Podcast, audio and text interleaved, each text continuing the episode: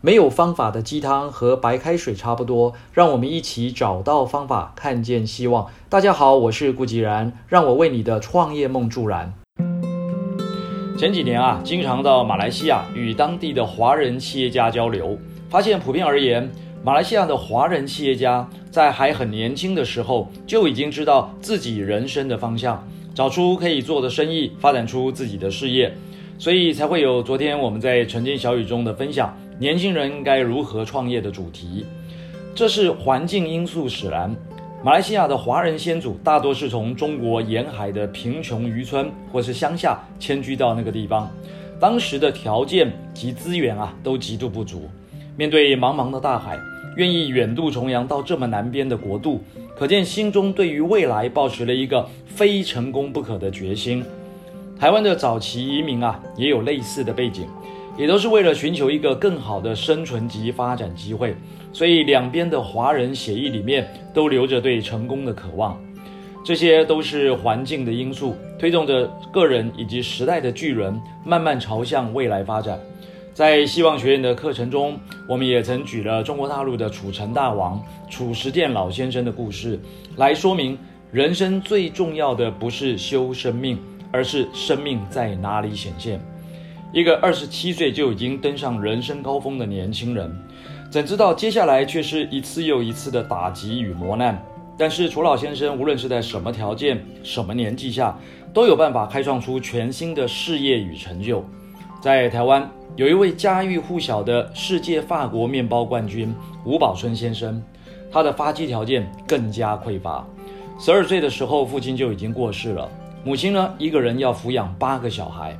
住在黄泥土砌成的土厝里，不要说温饱，能够吃上一餐稍微像样的米饭与青菜，就已经是极大的享受。十五岁的时候，不爱念书的吴宝春先生离开了台湾南部的土厝，拿着母亲给他不到一百元的零钱，买了一张单程的车票到台北去。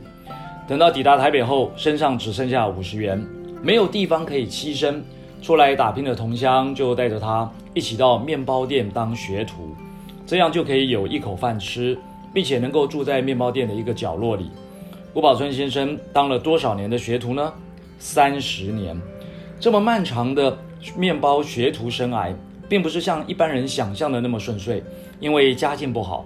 吴宝春先生的身材啊特别瘦小，刚刚开始当学徒的时候，还必须站在一个桶子上才能够捏得到这些面团。带他去面包店当学徒的同乡，只撑了三天就跑了，而吴宝春却坚持了三十年。辛苦的付出之后，却不一定能够得到公平的回报。有一回过年前，按理说每一个人都应该会领到一笔或多或少的年终奖金，但是面包店老板认为他只是一只很忠心的狗，给他吃饭就已经不错了，硬是啊不肯发给他应得的奖金。受到这样的对待，吴宝春先生并没有放弃，也没有因此离开了这个老板，因为他始终记得母亲的教诲，不怨天不尤人，人生就是要靠自己一步一步好好苦干。就这样，一直等到这个面包店的业绩达到高峰之后，吴宝春先生才离开。这个大家都不看好的乡下穷小子啊，终于在四十五岁的时候拿下世界法国面包冠军，光荣的回到南部家乡。并且在高雄开了自己的面包店。如果问他是否还记得当初带他北上学面包的同乡呢？他仍然可以清楚地说出同乡的名字以及点点滴滴。吴宝春先生说，他记得生命中的每一个曾经帮过他的人，包含那位不肯给他年终奖金的老板，因为这位老板也是他学徒生涯中的贵人。更是让他学会如何照顾、疼惜员工，打造一个黄金团队的关键因素。